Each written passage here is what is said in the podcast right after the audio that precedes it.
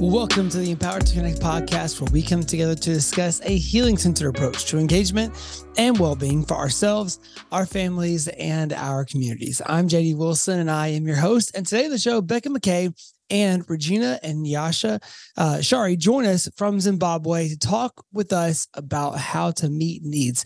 So today's connecting practice that we're talking about is meet needs, which does sound very trivial and simple. Um, but as you can guess by now, there's a lot of complexity to it. And so uh, we wanted to have Regina and Nyasha specifically on to talk about this one because they have a firm grip on it. And so, um, and just through facilitator training and our conversations with them, all of that, um, they are killing it here. And so you'll get to hear all about their work in Zimbabwe, um, about uh, their personal journeys to connect to ETC, their family, and all of that. It's going to be great. Uh, you will love them. Uh, this is one of our favorite conversations in a long time. And so, uh, without any further ado, here's Becca McKay, Regina, and Nyasha, and myself talking about how to meet needs.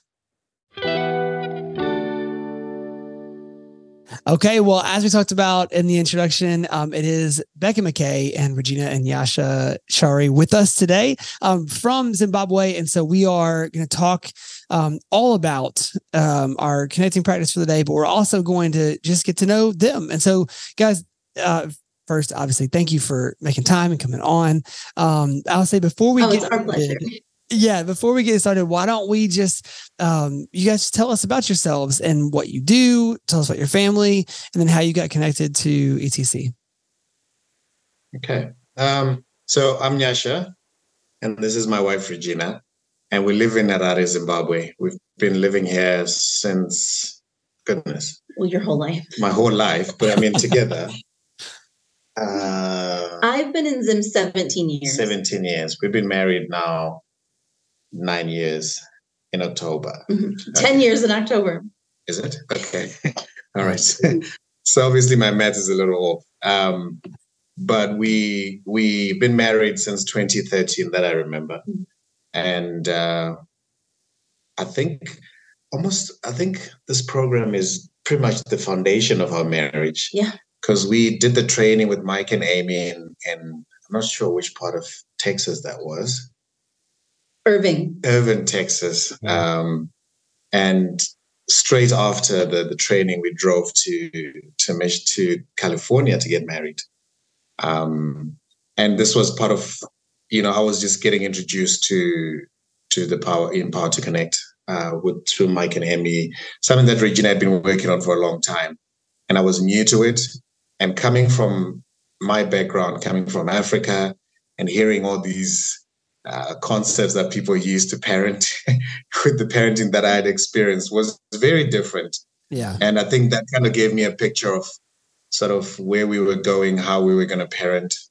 Um, and and I had to, I don't want to use the word compromise, but I think I had to realign myself in in so many ways to think very differently on how we were going to do that. And I remember some of the examples that Mike used and try to picture myself in that the the self-sacrifice that you have to go through yeah. to to raise children especially from hard places. Yeah. It's it's it's, it's a big deal. Um and I, so when i say foundation of our marriage i think that got me thinking before i said i do. Yeah.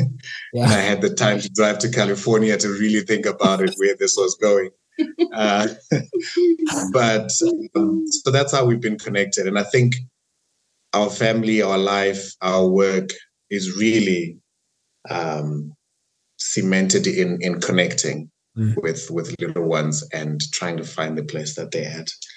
Yeah, I think that's really good. It's such great memories of getting connected with Empowered to Connect from the very beginning. But I moved to Zimbabwe in 2005 and I actually met our daughter Ruth before I met Nyasha.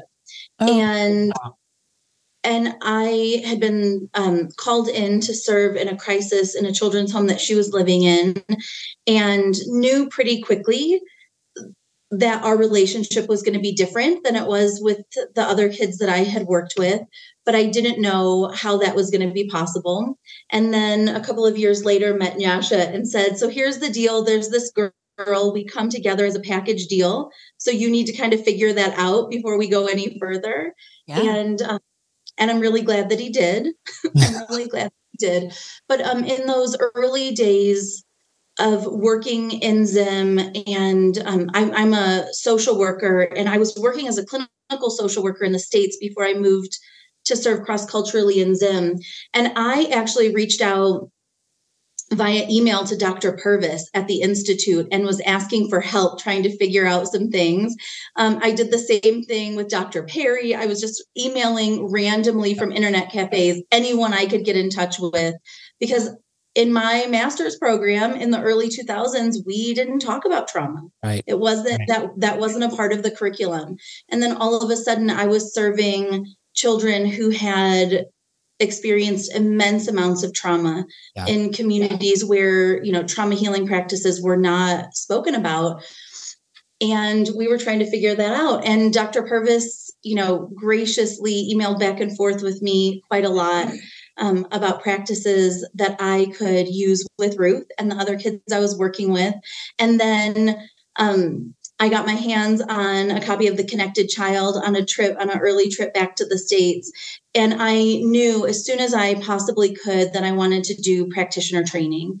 Yeah. But it was years before that was in the mix. So we actually got married in between our um, Empowered to Connect, Train the Trainer, and my TBRI practitioner training in 2013. Oh, wow. So we, had, awesome. so we had six days off in between, and we got married in California. That's awesome. Okay, so it goes back pretty far. Like you, yeah. you guys are, are definitely ingrained. Um, what was Nyasha? What what for you was the selling point? I mean, you mentioned like growing up very differently, not being parented this way as you were growing up. What what was it that kind of sold you on these principles, or sold you on kind of operating and parenting this way versus um, continuing on the way that you have been brought up yourself? I think it's it's it was more realizing that um, you know even if I turned out okay, there were things that I still carried yeah. that I'd never probably been shared and I'd never shared with anybody, and my upbringing, which I think most of the world who still don't understand trauma, will come from the perspective that trauma teaches you, not it shapes you. So a lot of people will think because you've had an, an experience and it's traumatic, you should learn from it. Um, but I think you know this comes from the angle where it has shaped you. So the way that you are, the who you are today, has been shaped by that experience. So when you're older, people will look at you like, "Come on, you got to deal with this." Um, yeah. It happened years ago. It happened decades ago. Why is this still affecting you? So it was more understanding that I think that was the selling point for me to realize that a lot of people that we're still telling get on with it are still traumatized and you know this would be helpful to to raise kids that way so that they understand that way and they also teach the world that way. And i think from the platform that i have being being african being in zimbabwe and being able to, to speak to my fellow mates to say hey guys this is something that we got to work together and educate one another that trauma does shape who we become. Yeah. Yeah. Yeah. Has that been has that been well received so far? Has it been mixed? How how have you found that information taken there? I think it's growing uh, slowly, uh, just as the world goes. I think you know you you get resistance. There's still people who want to live their life because they'll say, "You look at me, I didn't turn out bad."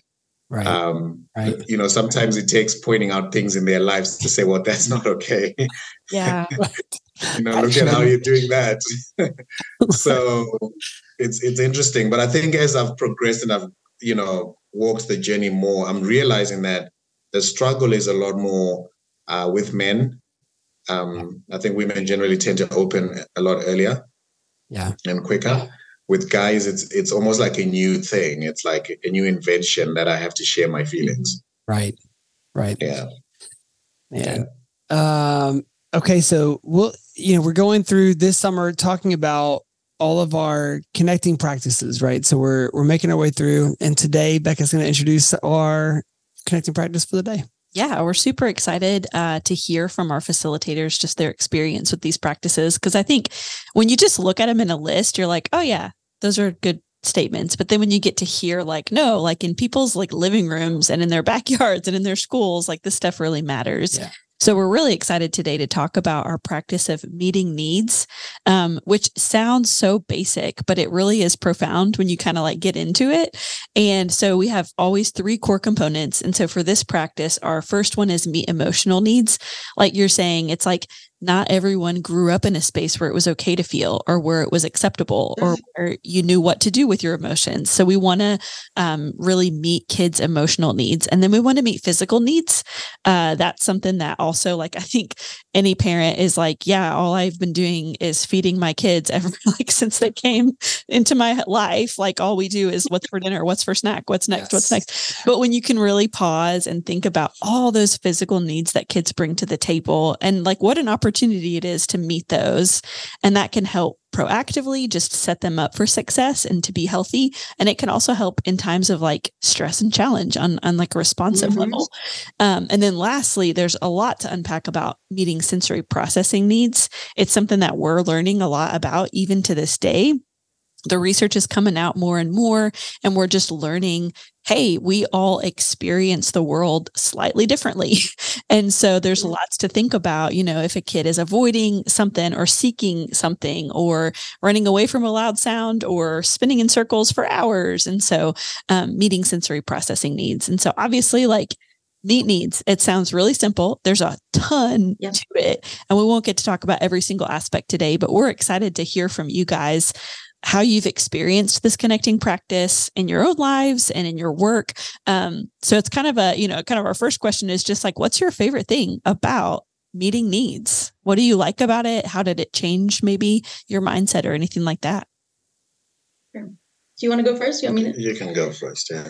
All right. So my favorite thing about meeting needs, I mean, this might sound really cliche, is that it works. Yeah. And my favorite thing about meeting needs is that it is the fastest way to get the outcomes that I, as a parent, want. Mm-hmm. That is just the truth. I hear that. Yeah. Is that so often, you know, every parent that I talk to, all of my girls' friends' parents, every single one of them is like looking for an outcome with behavioral change. Yeah. And we can try so many tactics and we exert so much energy and we exhaust ourselves trying to find ways to squash behaviors.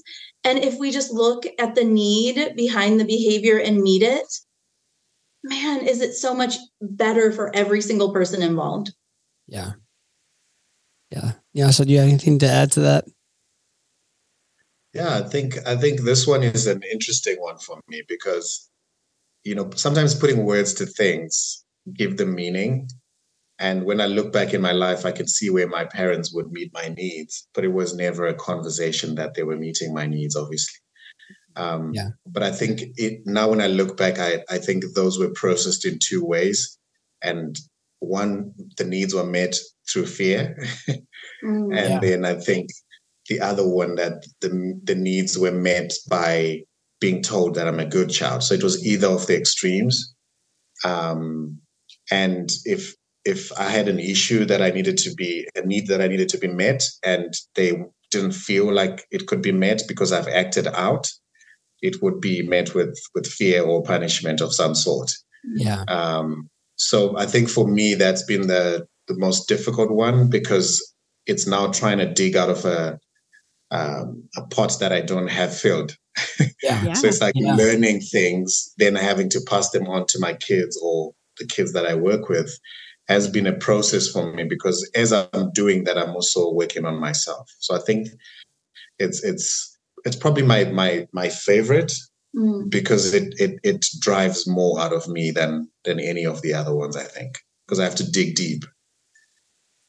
I, I'm glad to hear you say that. I mean, I've I feel like one of the things that I noticed the most about this particular practice is that I like if I don't pay attention to it, I'm the mm. one driving the dysregulated behavior. Like, yeah.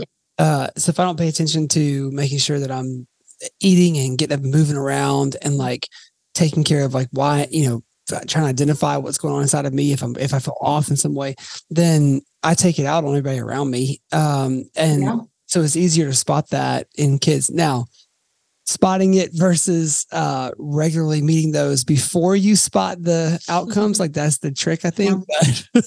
um, yeah, that is that is so true. I think the other thing that I love about this is how it builds trust. So I am a child of trauma. You know, I I have come from a a family history of a lot of trauma.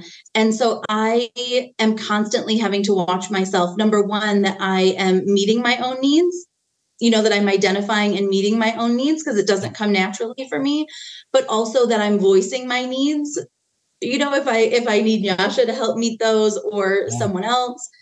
Um, and so I, I think what I another thing that I love about this practice is that if I live this out in my own life that i'm teaching my girls through modeling that that it's okay to voice my that my needs it's okay to ask for help getting my needs met it's okay to expect that those needs will be met.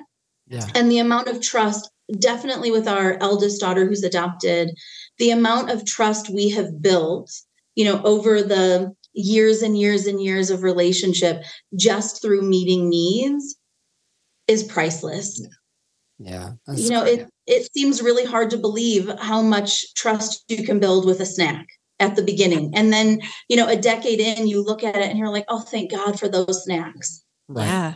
Right. Oh, that's a great point. Um, well, you know, when I think as with a lot of these connecting practices, it's really easy for critics or people from the outside who aren't aren't familiar with all this to look at it and be like, oh, kid acts out, you get him a snack. Are you crazy? Oh, like, yeah. That's not how we handled this. Like, you're not rewarding bad behavior. So let's talk yeah. about some of those misconceptions. Like, what, what do you think are the most common misconceptions or mistakes or, or missteps that you guys see within this framework?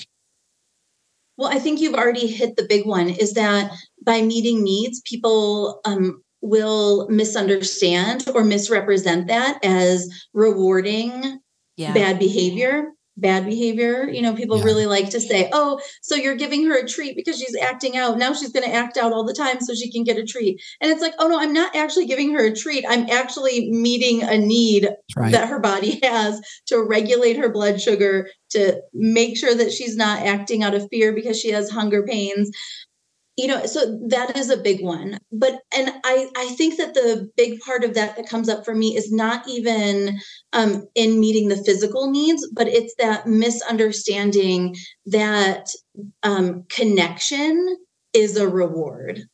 Yes. That one to me is like when my daughter is dysregulated and i snuggle with her and we connect and regulate that people will call that a reward. And I'm like, oh, no, no, no, no. Like this connection is never a reward or, and it's never up for removal. Like that's, that to me is a conversation I've had so many times. It's good. It's good. What about you, Charm? I think it's it's the same one. Um, it's very easy to. It doesn't require any work at all to push somebody away. Yeah. Um, yeah. And when you then have to regulate and bring them in and meet that need, as you're saying, um, it, it, takes a lot of work. And I think for me, like I'm saying, for me, this one, it takes a lot out of me because I have to give a lot. And sometimes I'm digging from a place that I, I don't have experience of. Yeah. And so it, it really complicates things sometimes because I'm happy with my needs not being met. I'm okay. I was raised that way, and and and I can do. Yeah, you really are. Yeah, I I can. It doesn't bother me, but yeah. but now having to understand the little ones and having to meet their needs, it's yeah. a lot of work on my part. Um, and a lot of the times, I think for the longest of time, I've had to watch Regina kind of do that and put myself in that place and say, "Wow, this is actually what yeah. this requires." Yeah. And I still get a little resentful here and there because I'm like, okay, this is requiring too much from me. right. And but I think I think, you know, sometimes I just have to allow myself to let go and be yeah. in that place. Um, you know, sometimes it's just being there, not saying anything, which yeah. I'm really good at not saying anything.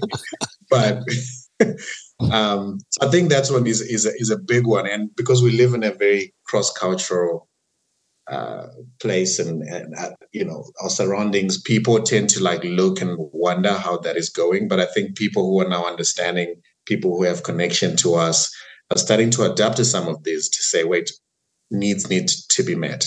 Yeah. Especially by fathers in the homes. Yeah. Yeah. That's huge. Yeah. I, I yeah. think that, you know, the thing that was a huge, uh, I was going to say convincer. That's not necessarily a word. one of the biggest, uh, one of the biggest things that changed my mind. Um, there's still a voice in the back of my head when we were first being introduced to this content. Like, I just, I don't, I don't get get the kid a snack when they're falling apart. I don't, I don't get rewarding that behavior and having to shift that. Because you want to keep it away. That's yeah. when you want to hold it back the most. You want to say like, right you can have that when you act right. Like when you, you come back and fix what you did. Yes, I'll give you a, you know, an apple or a granola bar. It's like, we're not offering ice cream sundaes for like, you know, falling apart. Like we're talking about like nutrient, like things that were going to help you. And I think yeah. seeing the science and like the brain science behind, uh, regulation. I, I was talking to a friend a few minutes ago and, uh, we were, we just, uh, we had a cat come into our home a couple weeks ago, um, sort of against my will. And um, we also already have a giant dog that lives in our home. And um, and so like just the stress of trying like, you know, who's holding the cat? Like we, I, I do not want our kids to have to remember the trauma of a you know, 90 pound dog eating a kitten in our living room, you know, when they're all like, no, pipsqueak, what happened? So the like I don't want that to happen. So like we we brought the cat in and we were talking the other day and uh she said, you know, it's just like humans, like until there's trust built, that relationship is gonna be rocky. And I was like, I can't handle this conversation about a cat and a dog building trust together, but I I have to say, like, I'm I've got there. And started realizing one day like one of them was hungry at the wrong time and so like it does you you, you see it biologically throughout like creation that like when we oh, uh, yeah. uh, when we when our needs are off or unmet um, it creates fear and fear drives behaviors that we're trying to get away from and so uh, no matter how we slice it like the science of the matter yeah that it's the least effective thing possible for me to ignore the sensory and physical needs and expect the emotional needs to stay intact or stay or stay met and regulated. And so if I'm to see a meltdown happening and act like ignoring the needs that are at the root of that misbehavior yeah. or whatever you want to call it, like I'm going to ignore those. I'm actually doing the least effective thing possible to help our kids to long term know mm-hmm. how to handle those emotions and to regulate and to um and to own yeah. those things in, in public. And so I think learning the science of it helped me to be less uh, philosophical and more just equational. Like, okay, something's yeah. going on here. And instead of thinking like, why do you always do this? You're always driving me crazy. Instead of that, it's all right, it's more like looking at a car. Like, I wonder what it is that's, that's going on with this right now. Like something's not right here. We gotta we gotta figure out where the where the problem is.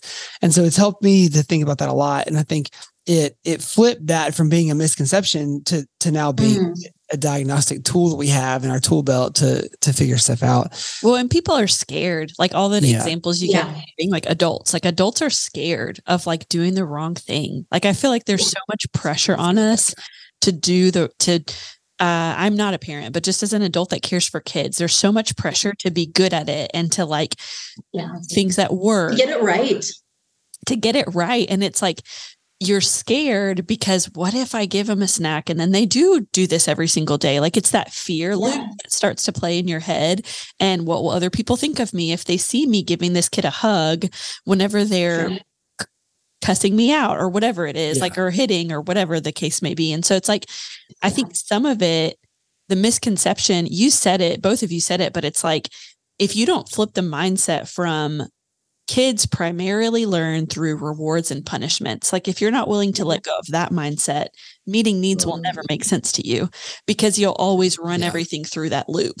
so it's like you really do have to let go of an entire mindset to be able to see it differently yeah. and be like, you know what, when this kid is 32, I want them to be able to recognize that they're hungry and be able yes. to punch and be yes. able to like regulate yeah. themselves.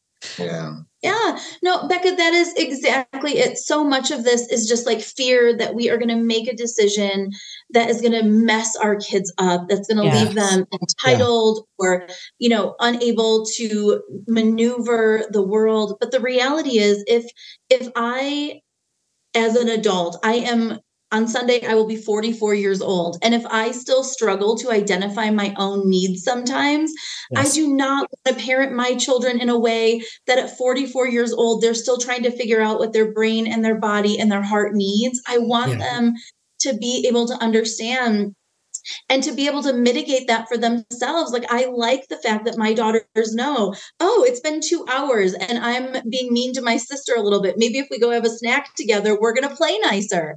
Like, yeah. how much better is our life because my daughters yeah. understand that they start to get grouchy with each other if they if it's been more than two hours since they've had a snack.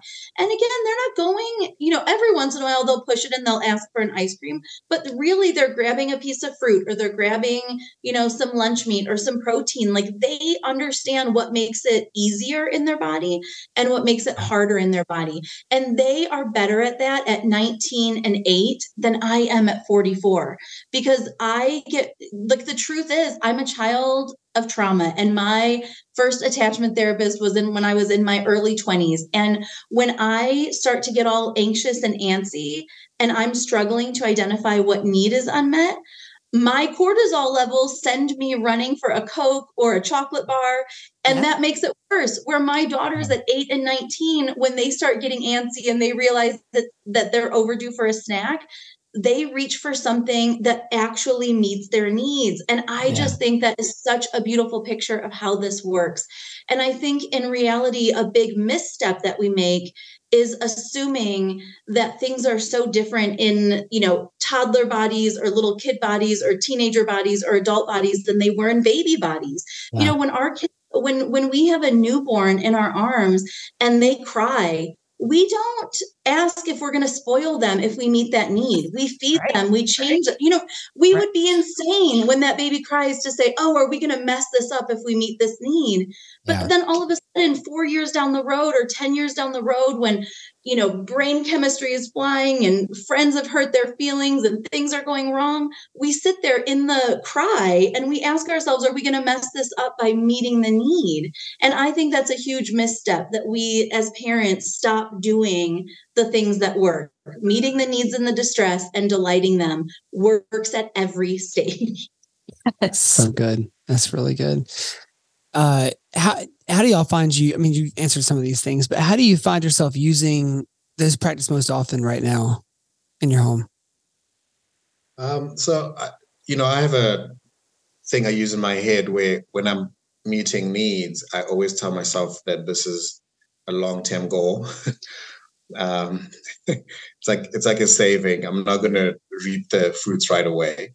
Yeah. So right now, I just need to be present and do what I'm doing and not expect to see the result the next minute.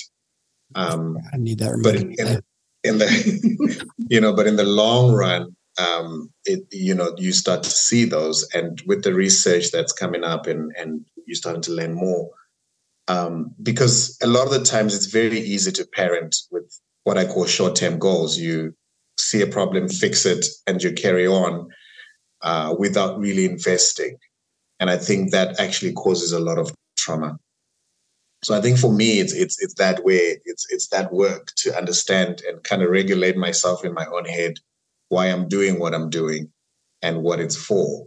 Um, I think the big one for you right now. So we have our we have 19 year old and an eight year old. Um, our 19 year old is learning how to drive. Uh, and one of the ways he's meeting the need is by not letting me be a part of that process. I like that structure. because you can see he is like the calm, steady, yeah. yeah. stoic one. So yeah. he's got to be the driving instructor. Yeah. Makes sense. Because I'm going to, if I get in the car with my daughter, she's never going to want a driver's license. so that's a big one that you're doing is investing that way, I think. Um, yeah we are we're not in our summertime we're in our school term and my um our eight year old is one of those kids that is always climbing, jumping, spinning at all times.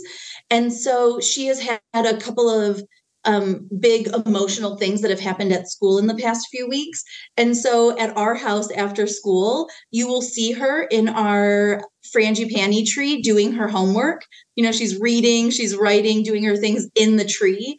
Yeah. And that is one of the ways, it's one of the most simple, basic ways that we're meeting needs is when she says, I need to go sit in my tree. Can I do my homework up there? I say, absolutely. Yes. Do you want me to bring you a snack? Yeah, that's huge. That is huge. We it's been interesting as our kids have have learned more about uh, these things. You know, they they all kind of have or or want a spot that they can go that's just for them that they can get. The issue in summer is that one of our kids their their favorite place to do that or to hide out is there's a spot back in the back of the closet where there's like a a little weird turn. We live in a very old house, so nothing makes sense. So like there's a weird turn in the closet, and there's just like a little spot. It's not really big enough for anything except for a human body. and so this part, this one likes getting back there, but the problem is now there's no air conditioning vent in there, and and so you know it's in the upstairs. It's like 100 degrees outside, so like we got to find different places for that now. But it's it's fun to watch our kids like begin to even intuit that and, and know something happens they disappear. And and formerly I would be like, you cannot run away from this. You got to stand and face it right now. And now I mm-hmm. know absolutely get where you need to go for a few minutes.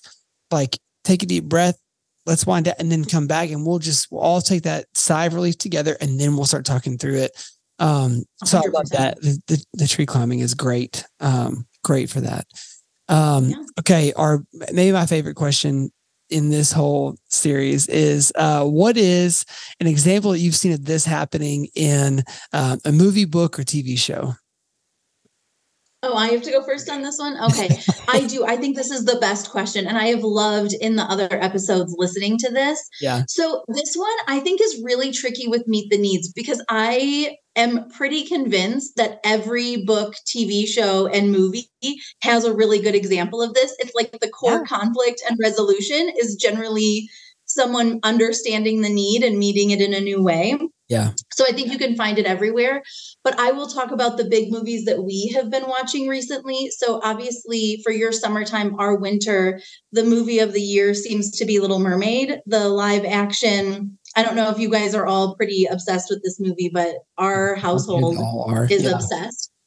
And I think, first of all, so I was in high school when the original Little Mermaid came out, and or middle school, something like that, and watched it a million times. Right. So this has been so beautiful for me to watch the live action with my daughters.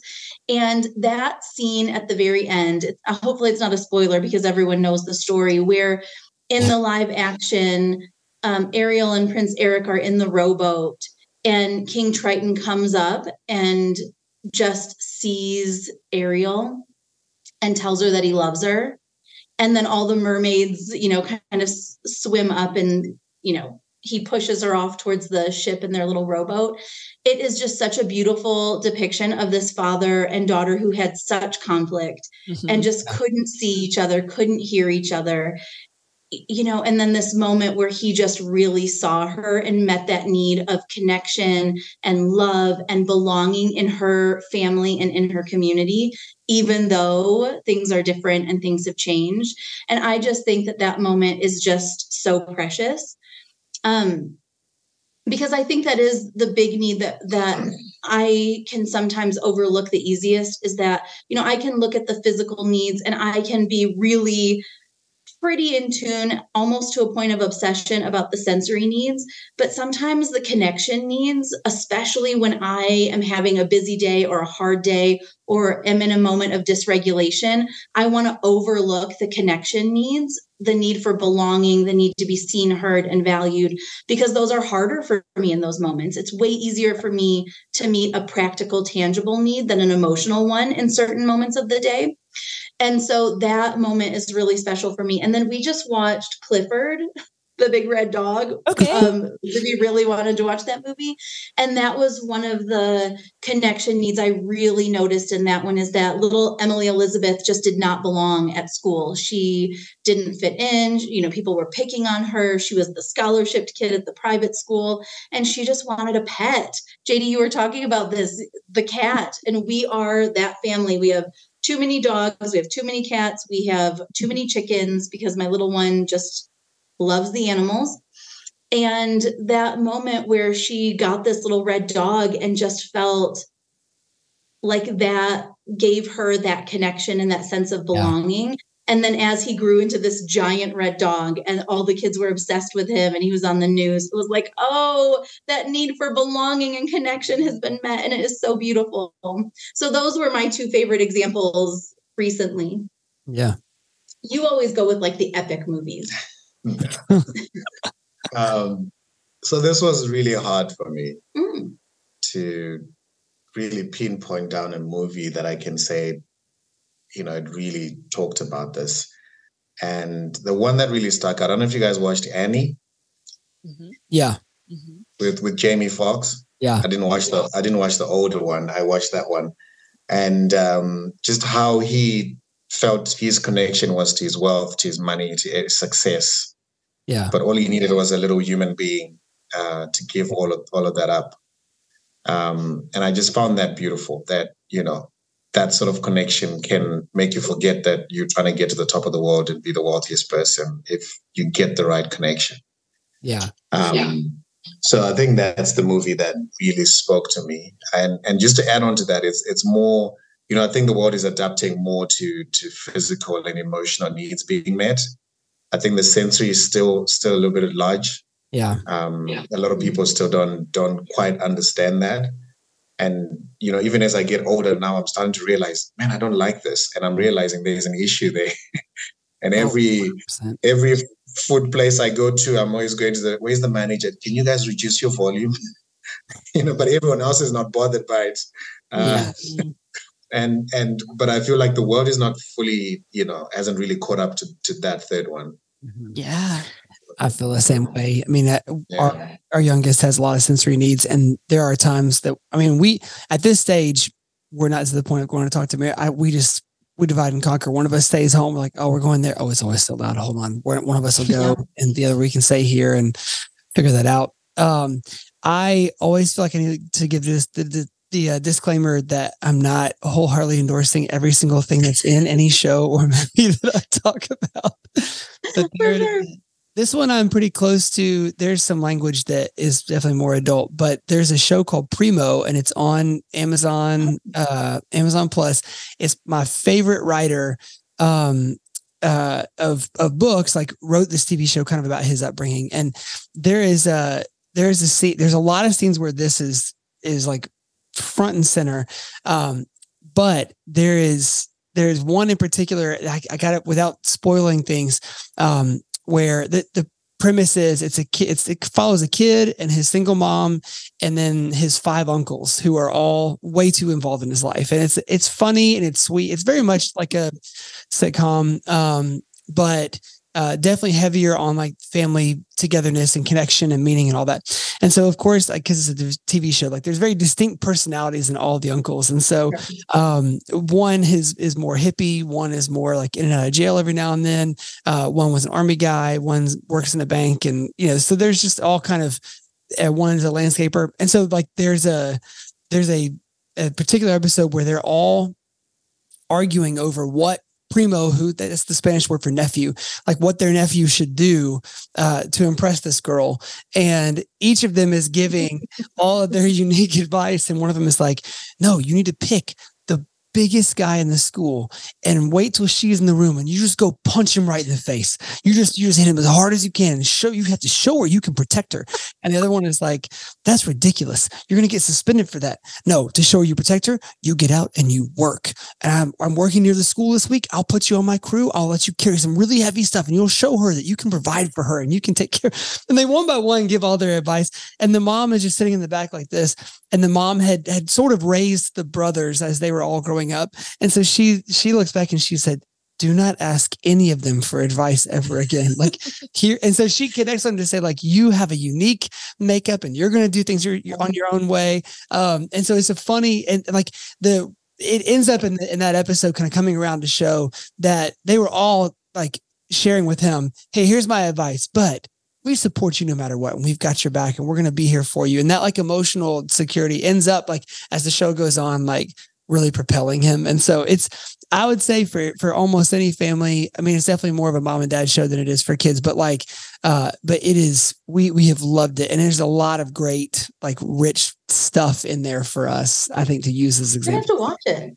Yeah, I haven't not- heard of it, but we're gonna watch it. I haven't heard of it either. It's eight episodes. They're like 25 minutes apiece. There, it it just got uh certified fresh on Rotten Tomatoes, which means it has to have like a certain number of ratings over hundred percent. And so like, it's it's really, I think is really great. If you hate it, um, it was Becca's idea. Becca who's never heard of it.